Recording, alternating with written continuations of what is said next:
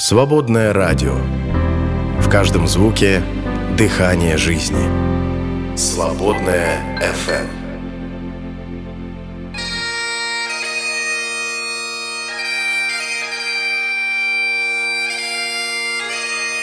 Дары реформации.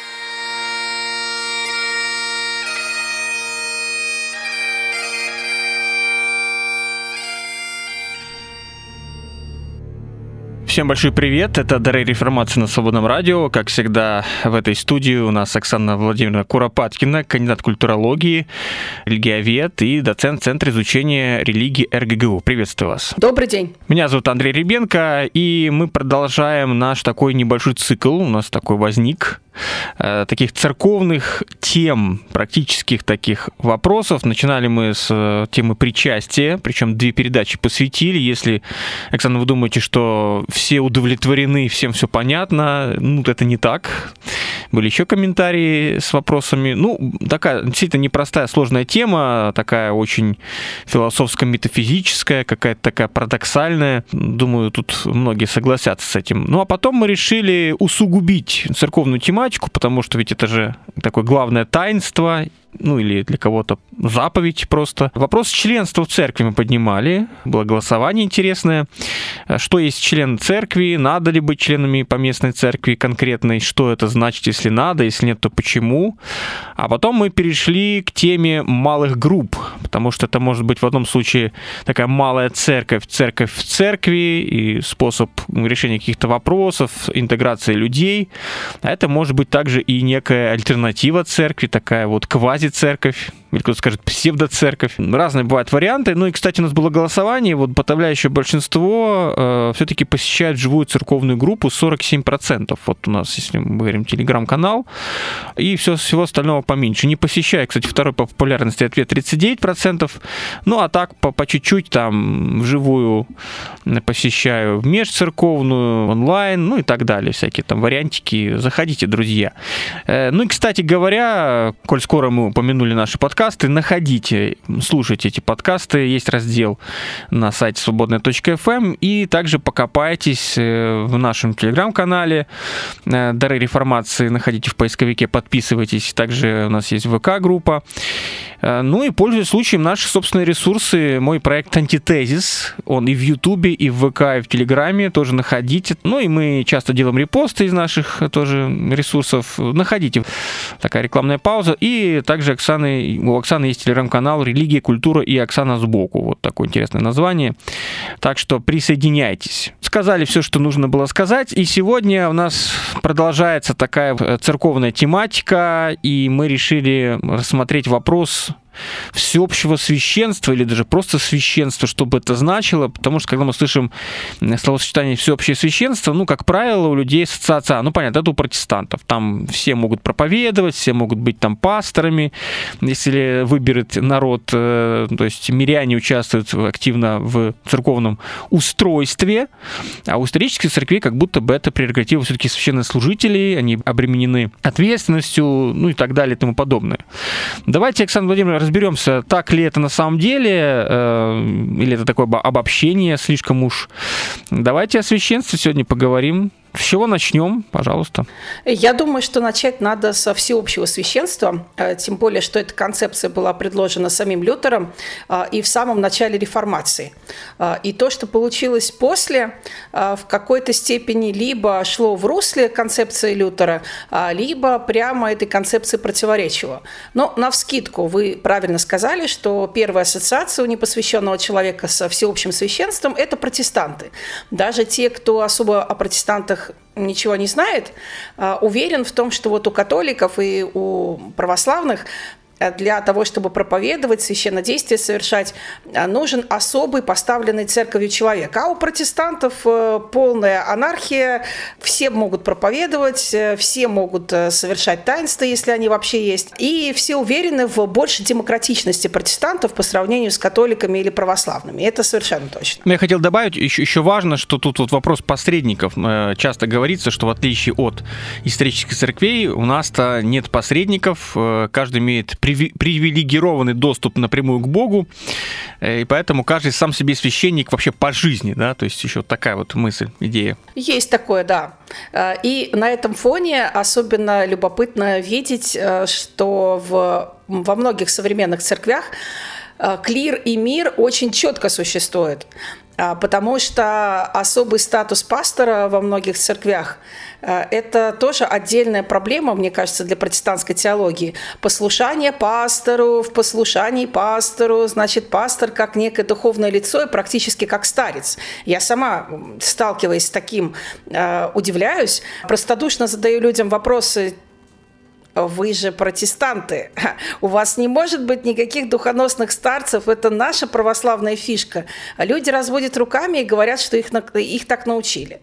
Я уж не говорю про эксцессы, они свойственны, например, церквям нового поколения, а, крещение в Моисея, крещение в пастора, вот это прекрасная тема, а, которая означает а, такое духовное посвящение своему наставнику, что ты действуешь прямо четко в послушании ему. И совершенно очевидно, что пастор это не обычный человек, что это не просто выборное лицо. Сегодня он, завтра я, послезавтра там Вася Пупкин какой-нибудь.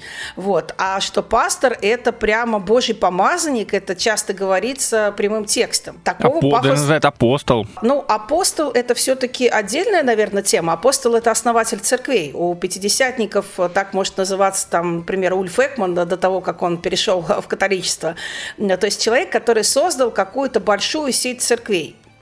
А, но то, что пастор – это помазанник, а, то, что к его слову нужно относиться с особым, подчеркнутым уважением, э, и спор с пастором считается чем-то явно не хорошим, а вот это совершенно точно. А, и смотреть на это бывает э, странно, частично забавно, э, и думаешь, а если у вас все так, то зачем, ребята, вам нужно было городить огород, зачем нужно было создавать отдельное направление, не проще ли было бы быть православным или уж прям католиком? Вот у вас самый главный, весь в белом, в прямом смысле этого слова – вот Ульф Экман, он, он стал католиком по итогу. Вот, вот именно. И мне кажется, что Экман в этом смысле последователен. Кстати, у него а, в слове жизни изначально все было организовано похожим, мне кажется, на католиков образом. А, единственное, что претензии римского папы, они как-то исторически обоснованы худо-бедно. А, претензии просто харизматичного человека, мне кажется, обоснованы хуже. Ну, собственно, мы приходим к тому, о чем вы сказали. А, если нужен кто-то один главный, и чтобы он был весь белым, в прямом и в переносном смысле этого слова, так это добро пожаловать в католическую церковь. Вот. А зачем было огородить огород, не очень понятно. А, ну, давайте тогда с самого начала разберемся, как так получилось, то есть от чего уходили и к чему пришли. А, уходили от товарища, который весь в белом, э, и э, имеет э, особые полномочия в церкви, как викарий Христа и наследник апостола Петра. Лютер через несколько лет после своих 95 тезисов выступает против этой концепции. Но самое главное, это даже не, собственно, папа – самое главное это, это идея, что а, церковь едина, что там не должно быть качественно друг друга противоположных каст. Касты мирян а, и касты священнослужителей. Идея это не нова, ее не Лютер придумал. Средневековое предреформационное движение, движение вальденцев, о нем мы, кстати, тоже говорили отдельно, когда обсуждали средневековые ереси, Э, друзья, находите этот подкаст, мы там говорим о вальденсах довольно подробно. А, так вот, этот, э, эти вальденсы, они тоже утверждали, что э, деление на клир и мир неправильно. А, и эту идею подхватывает Лютер в 1520 году а, в одном из самых своих известных программных трактатов, который называется «Крестьянскому дворянству немецкой нации». А, и как раз там а, Лютер, а, который провозгласил Священное Писание единственным вероучительным источником, самым авторитетным, ссылается на прямое указание апостола Петра. «Вы род избранный, царственное священство». Это первое послание Петра, вторая глава, 9 стих. Если вдруг кто сомневается, может нас проверить. И Лютер трактует этот посыл таким образом – что служителем, то есть священником и царем становится всякий христианин. Поскольку ветхозаветное священство по факту упразднено, бескровная жертва принесена, значит, э, не нужно священнослужителей, которые эти жертвы приносят. Все в общине экзистенциально равны перед Богом. И Лютер на этом настаивает. Конечно, для него очевидно, что у каждого члена общины есть свое призвание.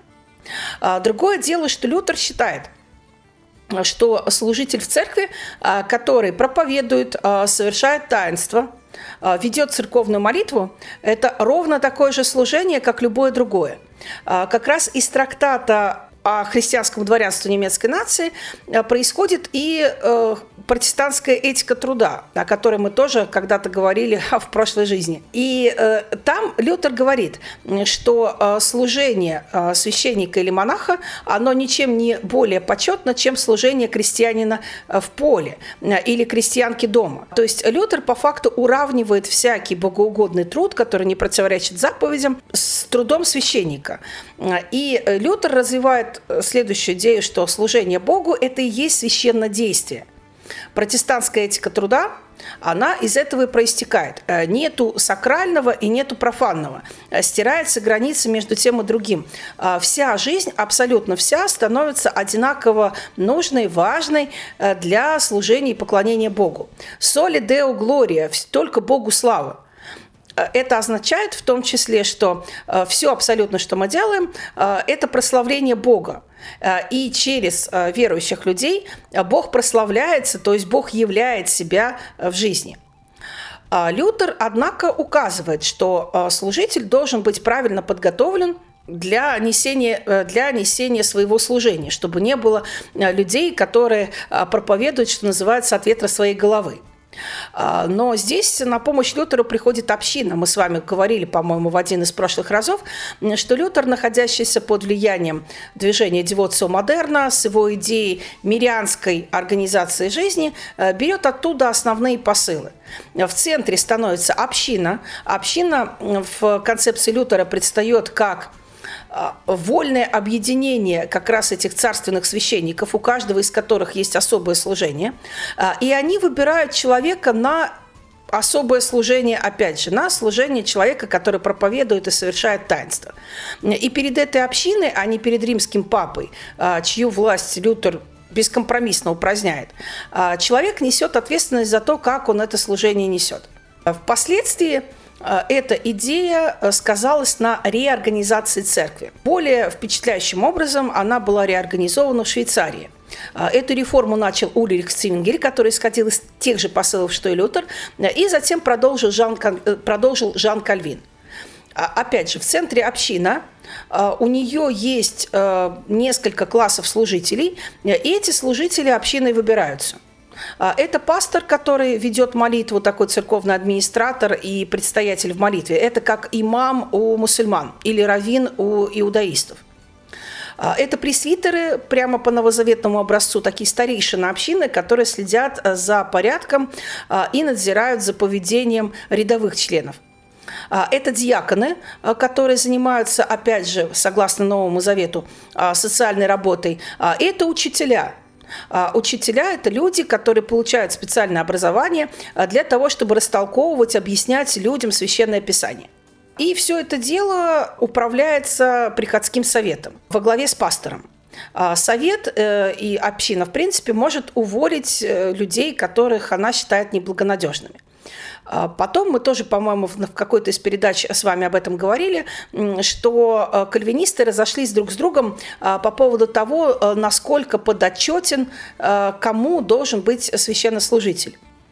А пресвитериане считали, что над общиной и над общинными лидерами, соответственно, должен быть контроль. Но опять же, этот контроль должен быть не епископальный, то есть когда не имеющий отношения к общине священнослужитель вторгается в ее дела, а должен быть выборный орган.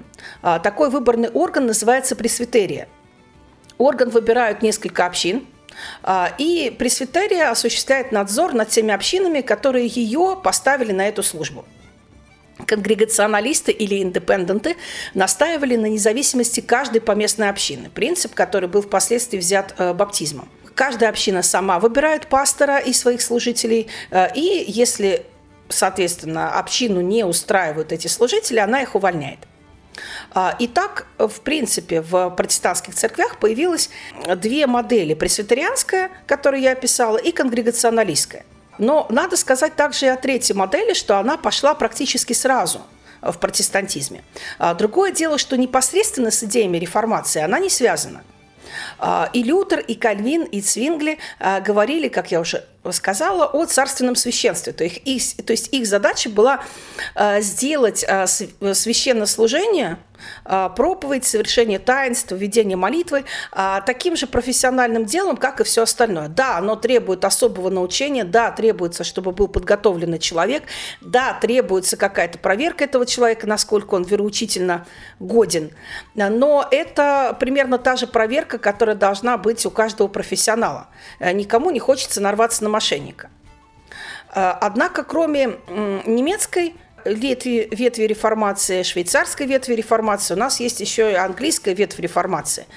А, и делали эту реформацию преимущественно короли. У нас, друзья, есть целый цикл, посвященный королям а, как лидерам реформации в Англии.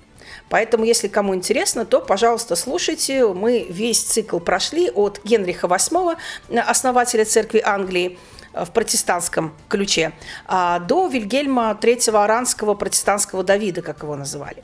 Английская ветвь реформации стремилась к тому, чтобы сохранить по максимуму то, что было. А, Генрих э, был чужд э, категорически демократическим идеям реформации. У него задача была простая – избавиться от римского папы для того, чтобы самому стать хозяином и господином церкви. А, и, кроме того, э, ему, в принципе, нравился католический богослужебный обиход, и он не хотел его каким-то образом менять. А, и э, довольно быстро э, сложился особый вид особый такой типаж церкви Англии, как церкви епископальной. Епископат во главе с архиепископом Кентерберийским, который считался предстоятелем церкви Англии, стал протестантским. А, Томас Кранмер, о котором мы с вами тоже делали отдельную передачу, а, стал духовным лидером реформации, точнее сказать, духовным лицом, а, которое отвечало за то, чтобы проводить в жизнь идеи короля. И таким образом епископат сохраняется, и мы видим церковь Англии как э, церковь, в которой сохраняются три э, ступени священства – диакон, священник и епископ. Концепция апостольского преемства, кстати, наверное, тоже отдельно про него поговорим э, здесь, на этой передаче, почему это там важно для православных и католиков, и как это у протестантов. А, преемственность, которая идет от апостолов, а, сохраняется и в а, церкви Англии. И это принципиальный момент. И подчеркивается, что священнослужители играют в англиканской церковной общине важную роль и должны быть законным образом поставлены на свое служение через ординацию. То есть ординация, рукоположение, таинство священства по православному – оказывается делом важным. Ну, пусть в англиканстве это таинство в полноценном э, смысле этого слова не признается, но э, это важный церковный обряд. А, опять же, не община выбирает, а ставит епископ. А, таким образом, подводя итог, мы видим э, в протестантизме три модели. Модель епископальную, то есть идущую еще от католической церкви, не реформированную. Вторую модель, вторая модель – модель пресвитерианская – когда общинами руководят выборные органы, которые надзирают за пасторами и пресвитерами, и модель конгрегационалистскую, когда община сама выбирает своих служителей. Э, по сути, идеям реформации о всеобщем священстве э, плюс-минус соответствуют только последние две, то есть пресвитерианская и конгрегационалистская. Вот так изначально было поставлено в раннем протестантизме этот вопрос. И сразу могу сказать еще дополнительно, что а, в церкви Англии именно потому и появилось оппозиционное движение, которое мы знаем как пуританизм или пуританство, а, что епископальная модель была сочтена не соответствующей Писанию а, и основной программе реформации. Один, одно из требований пуритан заключалось в отмене епископальной модели. Томас Картрайт... Ну, там дело до гражданской войны дошло, да, получается? До гражданской войны и э, предшествующий был э, конфликт 1639-1640 годов, который так называется «Войны епископов». А попытка э, Якова I и Карла I, тоже о них у нас э, есть отдельная передача, э, заставить пресвитерианскую церковь Шотландии, сделанную, как сказать, так, сформированную Джоном Ноксом, принять епископальную модель, послужило поводом для очень серьезного недовольства и оппозиции короне. То есть это был принципиальный вопрос – и для пуритан тоже. Томас Картрайт тоже выступает, основатель пуританизма, как его считают. Он решительно выступает против епископальной модели.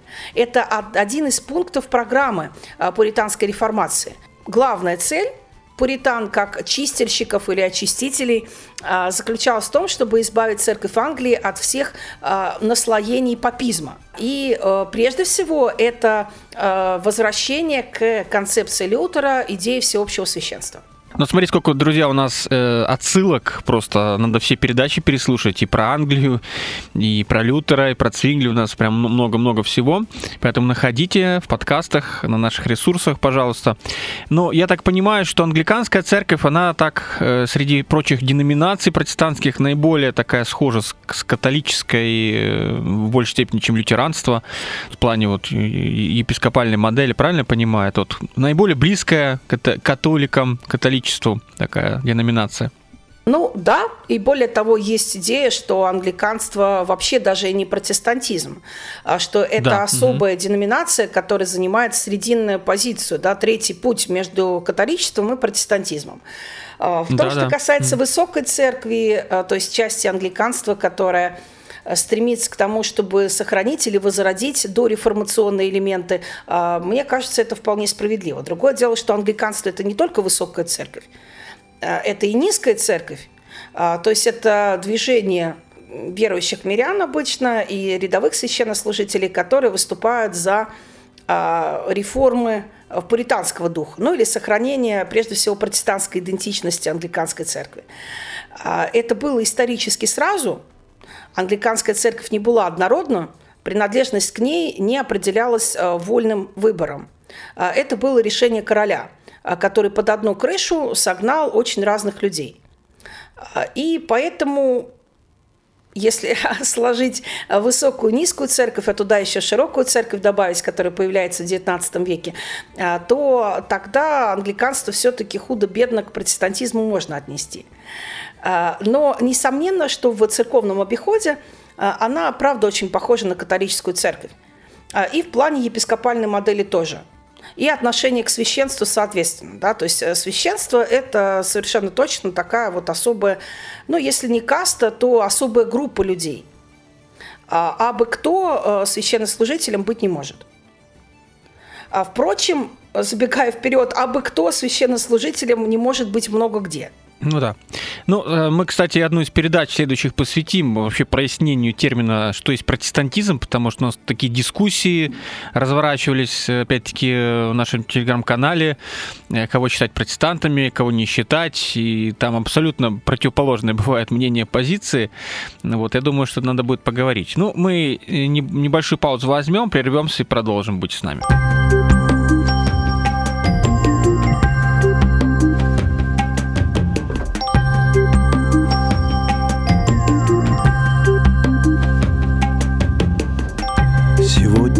Самый замечательный день. О нем написано в тысячи книг.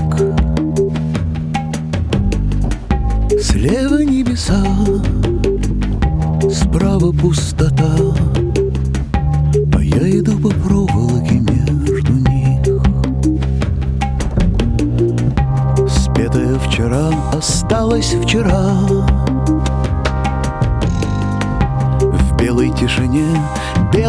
follow.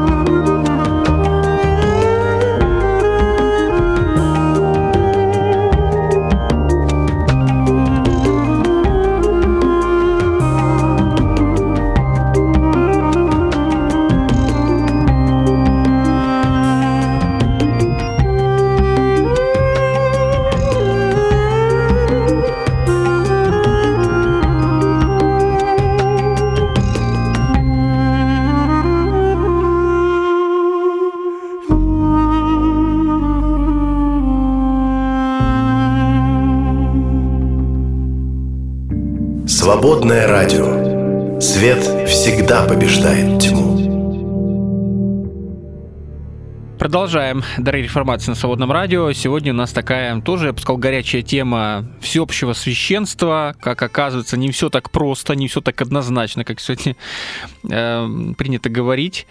А, и вот я зацепился за вот эту идею э, священнического или апостольского преемства, потому что действительно для исторических церквей это важно, это один из главных аргументов вот этого непрерывного передавания благодати да, от священнослужителя к священнослужителю и в католичестве, и в православии, и, как мы видим, в англиканстве. А что с остальными-то? Вот как Лютер считал? Потому что рукоположение-то оно вроде есть. Э, где-то оно вот понятно, ну, действительно есть это вот преемство, а где-то не очень понятно, зачем это нужно, если у вас нет этой цепочки, вы ее как бы утратили или она для вас не важна. Но говорят, э, забегая тоже наперед, некоторые что-то главное духовное, как бы, как сказать, преемство в ортодоксии, в знании правильном, да, а эта вся вот техническая часть не столь важна. Пожалуйста, просветите нас, Оксана Владимировна, как это э, понималось Апостольское преемство – это, правда, важный концепт, э, который сложился в церкви еще а, во втором веке. О нем говорил и Игнатий Богоносец э, на Востоке, и Ириней Леонский на Западе а, что апостольское преемство – это не только преемство веры, прежде всего веры, конечно, то есть что мы исповедуем веру, идущую от апостолов, а, но и преемство рукоположения, то есть во главе христианской общины должен стоять преемник апостолов. Делалось это во втором веке во многом в качестве борьбы с лжеучителями. Ну, то есть это получается предание, то есть э, священное писание не регламентирует, это вот момент такого предания. Люди на каком-то этапе поняли, что это важно в практическом таком смысле. Да, то есть прямого предписания в Библии мы найти здесь не можем. Мы видим э, преемство рукоположения. То есть э, Павел, например, рукоположил Тита или Тимофея и дал им наставление, как им стоит осуществлять это рукоположение.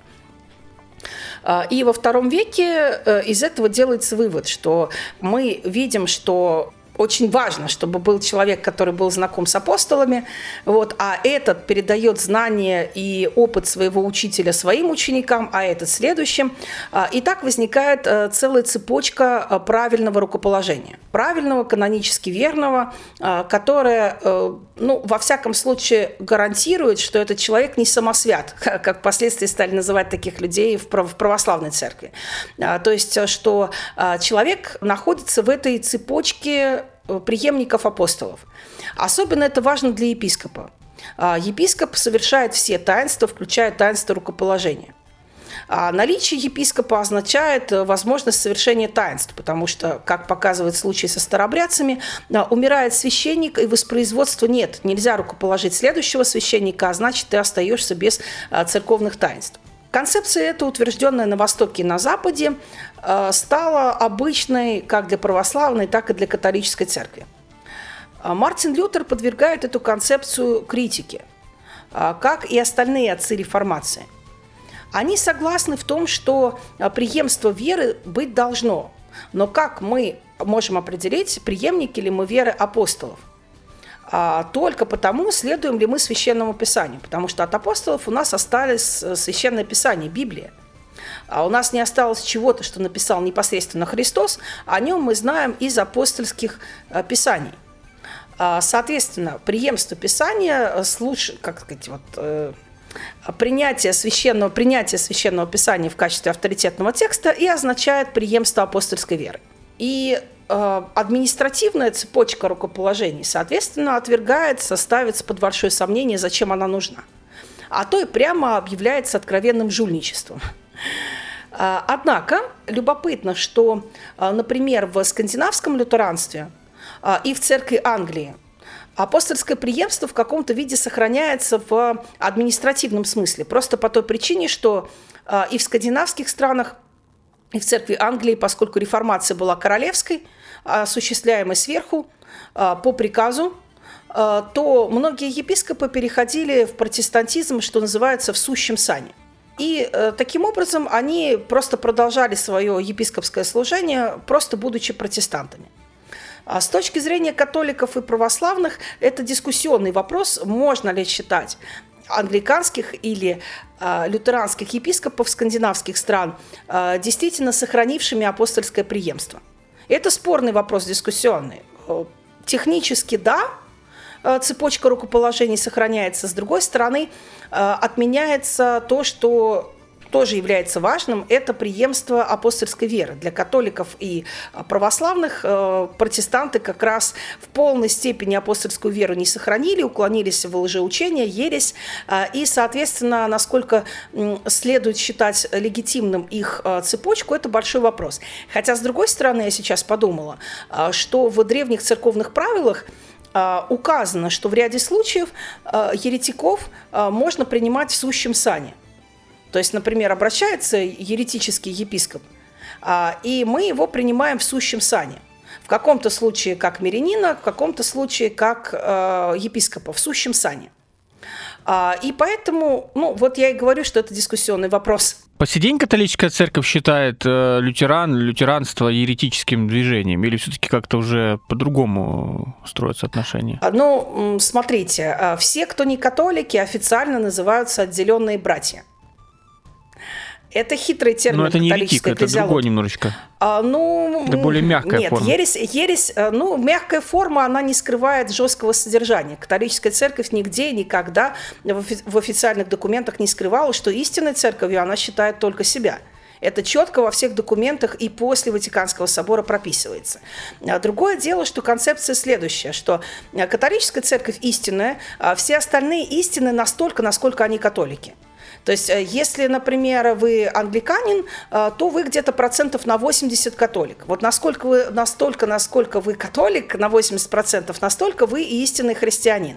А 20 процентов у вас э, лжеучений или заблуждений там какой-нибудь пятидесятник будет на 20% католиком. Значит, на 20% он католик, на 80% он э, находится в заблуждении, скажем мягко.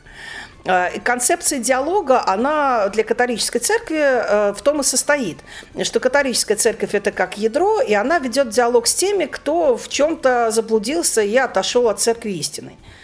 Э, лжеучение и заблуждение называется ересь. Ну, ну, несомненно, что с точки зрения что католиков, что православных, протестанты не могут считаться ортодоксальными христианами, но хотя бы по той причине, что Седьмой Вселенский собор ими не принимается. На Седьмом Вселенском соборе, напомню, принят догмат об иконопочитании. Ну, нет же иконопочитания. Да-да. Могут быть священные изображения, но поклонение им не осуществляется нигде в протестантских общинах. А, соответственно, кто отвергает Седьмой Вселенский собор, тот ортодоксальным христианином считаться не может. Но это мы немножко отошли от темы, кто как к кому относится. А скажите, а вот старо... есть такое понятие старокатолики. Э, они в каком тут статусе? А, а это сложно кто? сказать. Это сложно сказать, а, потому что изначально старокатолики были вполне себе католиками.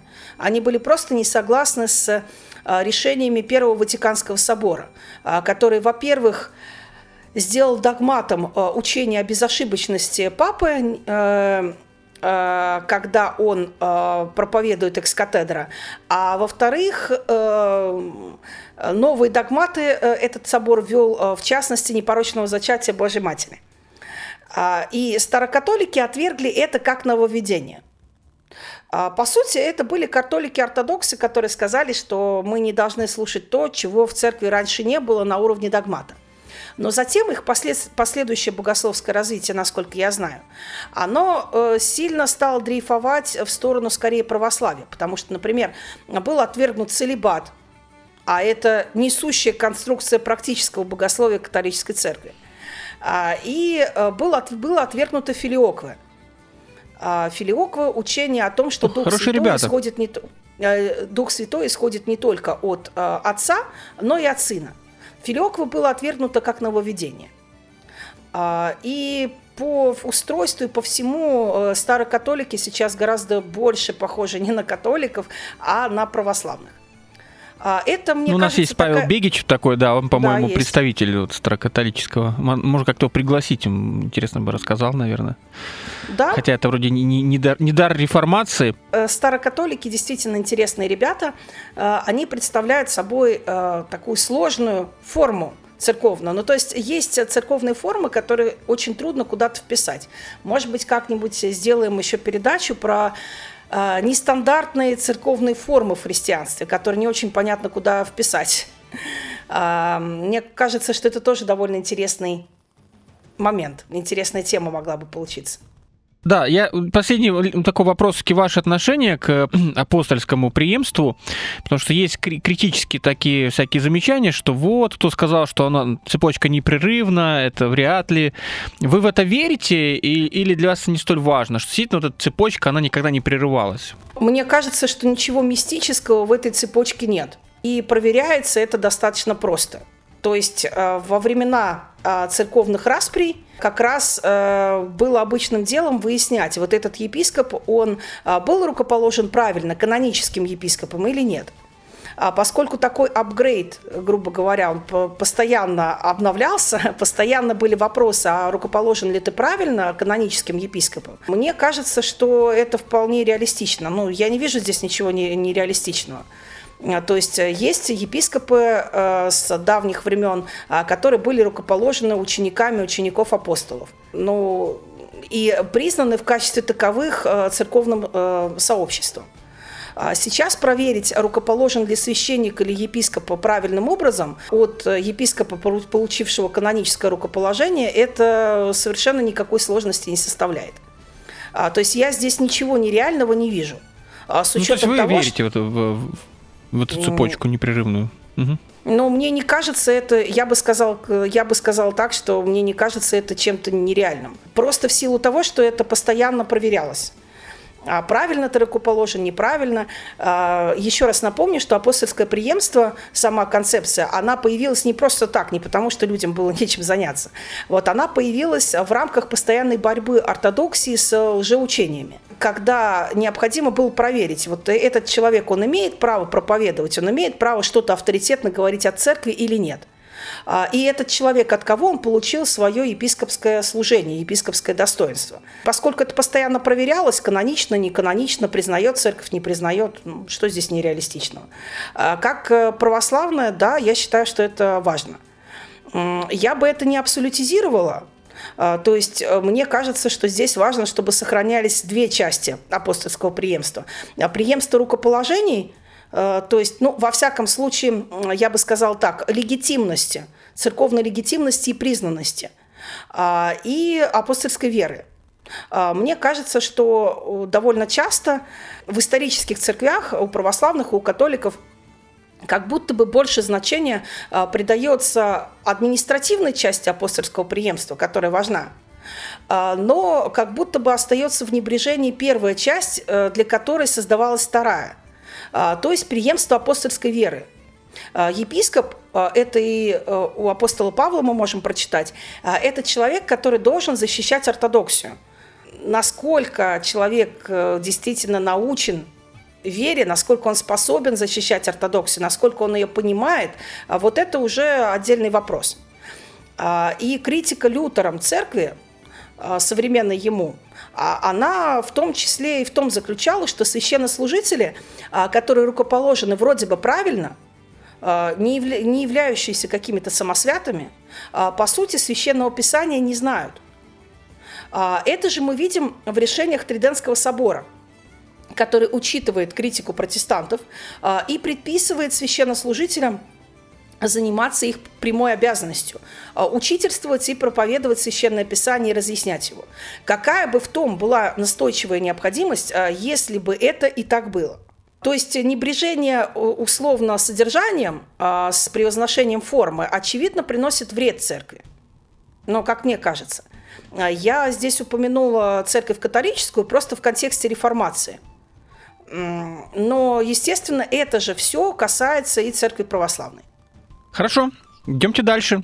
Как там все развивалось у нас после Лютера? Да, дальше э, продолжают свое развитие три модели, о которых я уже сказала. То есть это епископальная, пресвитерианская и конгрегационалистская. Епископальная модель э, сохранялась не только в англиканской церкви, а, ее мы видим в том же скандинавском лютеранстве, э, о котором я уже сказала. И в части реформатских церквей, например, это так называются церкви кальвинистские э, континентального происхождения, то есть венгерского, голландского, э, польского, французского. А там э, священнослужителей поставляют вышестоящие – что вроде бы как бы противоречит концепции всеобщего священства. То же самое касается англикан и э, многих лютеран э, там, где сохраняется трехчастная модель. Например, в американском лютеранстве мы видим двухчастную э, модель священства, когда есть только диакон и священник. А в европейском лютеранстве мы видим трехчастную модель. Да, то есть у нас есть епископы. А более того, предстоятели, предстоятели церквей называются архиепископами. У нас, кстати, в России а, предстоятель Евангелической лютеранской церкви э, имеет титул архиепископа, кстати сказать. Вот. В Швеции тоже мы видим архиепископа. Ну, в ряде церквей предстоятель, самый главный епископ, называется архиепископ, то есть по православному говоря, патриарх или митрополит вот эта епископальная модель, она э, сохраняется прежде всего в церквях исторически связанных больше и более тесно с католичеством. А, но любопытно, что если с англиканской церковью все более-менее понятно, то э, с лютеранской церковью здесь некоторый казус возник. А, и вопрос, э, как бы к этому делу отнесся Лютер. Хотя надо сказать, что первый лютеранский епископ появляется еще в эпоху реформации – Николай Амсдорф а, был первый друг Лютера, был первый епископ. Лютер мыслитель парадоксальный. Тоже была передача. У а, нас. Для него был Лютер старался сохранить и то, и то. То есть он, если он критикует апостольское преемство, то прежде всего за то, за что, за что я сказала, что превозносится форма в противовес содержанию. Но для него тоже было важно, чтобы в общинах не было самосвятов. А, чтобы был какой-то орган, который э, административно церковь держит. И поэтому из изначальной, из изначально конгрегационалистской модели растет что-то типа модели пресвитерианской, а затем мы видим уже модель вполне себе епископальную. В прямом смысле этого слова, потому что есть епископы, а, суперинтенданты, как их тоже называли, а, которые занимались тем, что инспектировали христианские общины определенного региона. А, я думаю, что это в том числе и какая-то производственная необходимость. Там, где опасались за ортодоксию, а здесь мы сразу вспоминаем а, второй век, та же самая ситуация. А, там больше требования к эм, жесткости административной структуры. А с другой стороны, реакция на подобные вещи могла быть и другой, не обязательно епископальная. Епископальная модель – это первое, что в голову приходит. То есть должны быть какие-то люди, которые восходят к какому-то авторитетному человеку, в данном случае, например, к Лютеру, и э, тогда мы относительно за ортодоксию спокойны. А, но, с другой стороны, посмотрим на то, как кальвинизм развивается. Он принципиально э, отвергает модель епископальную. А, и с ересями э, сражаются через пресвитерии а, и через э, синоды или ассамблеи. Это аналог э, соборов. Ну вот Дордский синод, например, тоже в свое время мы о нем с вами говорили, 1618-1619 года, возник как реакция на армянское учение. Вот. А, собрался собор, собрались представители из разных церквей, пресвитерий. А, это учение осудили. И каноны, кстати, каноны Дорского синода до сих пор это один из самых авторитетных текстов кальвинистской традиции. А, то есть можно с этим бороться и так, не обязательно через апостольское преемство, через административные какие-то структуры. Но, с другой стороны, какая-то оппозиция тоже должна быть. То, что предлагали кальвинисты, то есть пресвитерии в пресвитерианстве, ассамблеи, а, ассамблеи, ассамблеи, а, синоды, в общем, основным положениям реформации в большей степени соответствуют, но на мой взгляд. Модель, которую предлагали кальвинисты, пресвитерии, синоды, ассамблеи более соответствовала идеям реформации, чем модель епископальная. А, но еще хотелось бы сказать, что епископальная модель а, сохраняется не только в церквях исторического протестантизма, в первой волне реформации, а, но и, например, э, мы видим эту модель в новоапостольской церкви. Не знаю, все ли из всех, кто нас слушает, знают о такой церкви. Есть такая протестантская деноминация, которая появляется во второй половине XIX века. Ее основная идея – это воссоздание института апостолов. А, любопытно, что а, в этой церкви апостол – это не харизматический статус, ну вот как, например, у пятидесятников. Никто тебя не может назначить апостолом, тебя апостолом признают. В новоапостольской церкви апостол – это аналог высшего церковного иерарха. Ну, то есть, там, грубо говоря, диакон, а, священник, епископ, затем апостол, потом окружной апостол, и глава новоапостольской церкви называется первоапостолом. А, любопытно еще вот такая перекличка с а, концепцией апостольского преемства, кстати сказать, а, что есть таинство, которое совершает только епископ в новоапостольской церкви. Это таинство запечатления Святым Духом. По смыслу оно такое же, как таинство миропомазания у православных и конфирмации у католиков.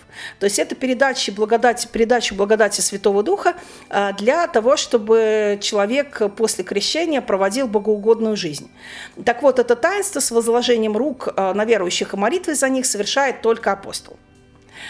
А вот э, такая бывает интересная, э, такой бывает интересный поворот что, казалось бы, там 19 век уже с исторической церковью э, западной это слабо связано, и тем не менее. Э, Вообще, справедливости ради, э, такое четкое едино, единоначалие, чтобы был какой-то один начальник, э, одна какая-то четкая структура, э, которая просто в силу того, что она пирамидальная, она выделяется как будто бы в особую касту, для протестантских церквей это скорее исключение, чем правило. Тем не менее, такое может быть. Это мы видим в Новоапостольской церкви, это мы видим у адвентистов седьмого дня, у которых тоже есть единое руководство. И это мы видим, например, в армии спасения, у которой руководитель имеет э, чин э, в кавычках э, генерала э, и тоже единую цельную структуру. А, обычно протестантские церкви все-таки устроены более демократическим образом, и, казалось бы, власть общины здесь должна быть больше – а, то есть, опять же, мы с вами от епископальной модели обращаемся к пресвитерианской и конгрегационалистской. Однако, как показывает практика, и мы здесь с вами уже а, постепенно завершая этот разговор, а, обращаемся к современности, оказывается, что и это не панацея. Насколько действительно даже формально существующие выборы, они действительно выборы. И насколько община, которая уже выбрала своего пастора, насколько она вольна с ним что-то сделать. Вроде бы официально процедуры прописаны, но насколько они реально работают, это вопрос. Это первый вопрос. А второй вопрос, но это даже я бы здесь э, палочку вам бы передала как протестанту, как бы вы это прокомментировали. А почему э, при всей э, идее всеобщего священства, а, при разработке демократических процедур, которые восходят к эпохе реформации, почему все равно получается во многих церквях, не во всех, конечно, а так, что а, пастор воспринимается как не как просто служебная должность, а почему пастор воспринимается как особое сакральное священное лицо, с которым спорить нельзя, возражать ему нельзя, нужно находиться ему в послушании. И э, противоречие пастору э, по делу или без дела воспринимается как что-то неправильное. Вот вы бы как это прокомментировали? Мне просто само интересно, почему так происходит. Ну, я думаю, это такое свое собственное предание может возникать в разных направлениях, э, свои традиции на местах или в целом. Вот. И нас сами пасторы этому, как говорится, потворствуют. Э, а почему бы не быть э, первым среди равных лучше, чем другие? Вот. Если меня Бог поставил, то есть человек начинает верить в свою избранность. Вот. А иногда люди тоже, знаете, цвита, как говорится, делают короля. Поэтому тут все по-разному. Но ведь, знаете, мы ведь с вами как-то больше говорим о верхах, что то, что наверху, да? Но ведь э, еще есть низовой уровень, да, потому что, да, может быть жесткая какая-то там власть, пастор, но при этом ты, как мирянин, можешь выходить проповедовать, например, чего трудно представить себе вот в других моделях, например, епископальной, да, вряд ли там простой человек, там, пусть хороший, пусть там проверенный, ему дадут кафедру, да, например, выйти сказать что-то или организовывать там всякие воскресные школы, да, там ну, какие-то процессы церковные, даже быть там лидером музыкального поклонений, как сегодня говорится, быть регентом хора. Э, ну, то есть, э, то, что, например, в исторических церквях, скорее всего, это будет... Хотя, не знаю, регентом, это, кстати, тоже вопрос там, э, кто, на каком уровне, до какого этапа мирянин может участвовать в храмовой деятельности, да, насколько я понимаю, алтарники могут быть миряне, кто там, звонари, регенты, хористы, правильно я понимаю? Да, правильно. Свечки, кто там вот... Хотя чтец, если он рукоположенный, уже считается церковнослужителем. Вот. Э, и обычно молодые будущие батюшки, они проходят весь этот этап. Они церковно, э, они э, рукополагаются в чтецы, не рукополагаются, а поставляются. Вот это будет более правильно. В чтецы, потом вы подьяконы. Это церковнослужители, которые прислуживают епископу на службе, а потом они получают э, рукоположение в диакона, а потом в священники. Ну, для мирян э, пространство их деятельности довольно большое, если мы говорим про деятельность вне церковную. А вот ну, понятно, церковных... в трапезной можно что-нибудь организовывать, нет, всякие а там служение, встречи. Нет, а руководители тех или иных служений э, работают ровно так же, как и вы, как и у вас. А, то есть это обычно миряне. А другое дело, что храмовая активность мирян, она действительно ограничена э, и осуществляется по благословению священника, в отдельных случаях э, по э, особому распоряжению епископа. А, то есть вариантов действительно не так много. Вы можете петь в хоре, можете быть регентом, соответственно. Вы можете по благословению священника или рукоположению епископа быть чтецом – а, звонарем, а, псаломщиком. Ну, собственно говоря, на этом варианты заканчиваются. Но проповедовать в храме мирянин не может. Может. Вот выйти а, там. Может, может. Может? Да, может, но на это нужно особое благословение священника. Лучше всего, если это чтец.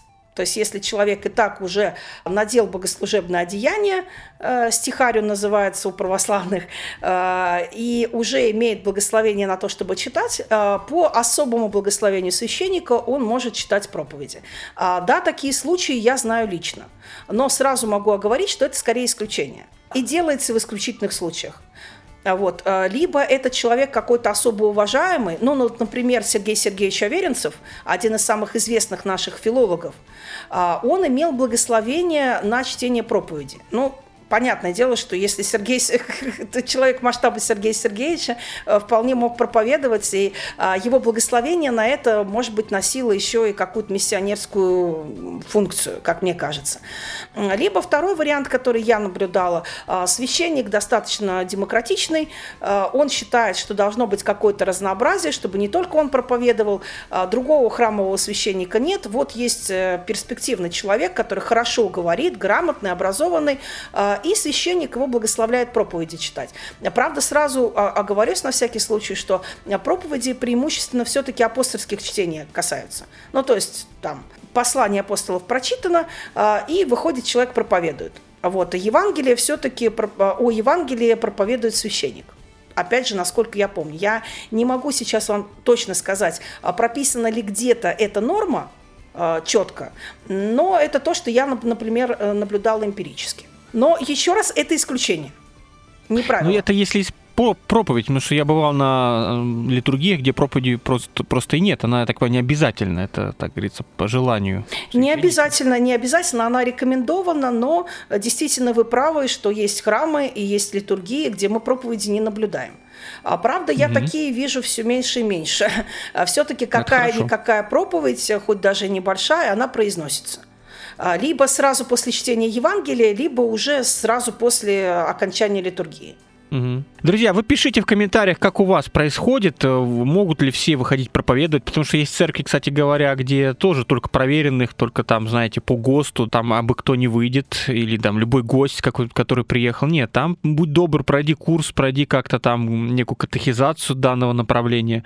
Тоже по-разному бывает, но другие люди, может быть, там в рамках тех самых малых групп, о которых мы говорили, себя реализуют как учителя какие-нибудь, да, там э, воскресные школы тоже хорошая такая возможность, и братья и сестры там участвуют, э, обычно дают такую возможность. Ну, а там всякие молодежные группы и служения, направления. Вариантов, в принципе, много себя реализовать, потому что в протестантизме, как правило, храм и все остальное, оно, оно как говорится, в одном флаконе, да, все под одной крышей обычно. И все там происходит э, в таком целостном таком формате режиме. Поэтому, друзья, пишите, э, как вы понимаете, э, какая модель вам более близка, может, какие-то еще вы усмотрели модели, как демократическая модель, не знаю, вечевая, вечевая демократия, может быть. В маленькой церкви вполне себе возможно, не нужны какие-то там отдельные органы типа Совета Церковного или Братского. Ну, на этом будем закругляться. Оксана Владимировна, спасибо вам за интересный разговор. Всегда пожалуйста. И э, сразу хотела хотела на будущее вбросить тему, раз уж мы такие хайповые темы поднимаем, мне кажется, что из концепции всеобщего священства проистекает и тема женского священства. Ну, то есть О, во Христе да, же это нет... точно будет. Вот, Огонь, вот. А во Христе нет ни мужского, ни женского, и, соответственно, идея Лютера, что а, все в отношении церковного служения, церковного служения равны, она послужила основанием для женского священства, которое сначала было только в маргинальных протестантских группах, а затем была принята и историческими церквями. Действительно, вы правы, что тема очень такая хайповая и а, вызывающая до сих пор очень горячие споры. Но я предлагаю ее обсудить. Тем более, что эта тема именно протестантская. Э, ни у католиков, ни у православных, ни в древних восточных церквях женского священства нет, если только не считать с некоторыми оговорками, аналогами оного служения диаконис, которые тоже, впрочем, есть не у всех. А вот у протестантов это служение есть не у всех тоже, конечно. А, и а, священники, женщины-священники есть, и где-то даже женщины-епископы есть. Уже священниц надо феми... феминитивы использовать. А, да вот я даже не знаю, как здесь, как здесь лучше, пока затрудняюсь.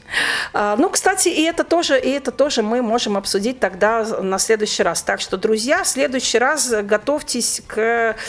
А, Холивару. Да, кровопролитным боям, в переносном смысле этого слова, на наших площадках. Да, друзья, спасибо, ожидайте. Так что будет, думаю, горячо. Еще раз спасибо, всем пока, до свидания. Слушайте Свободное радио, слушайте Дары Реформации. Всего доброго, до свидания.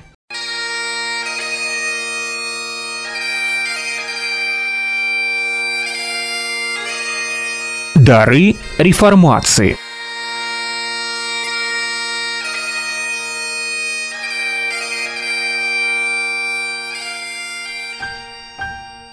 Свободное радио. В каждом звуке дыхание жизни. Свободное FM.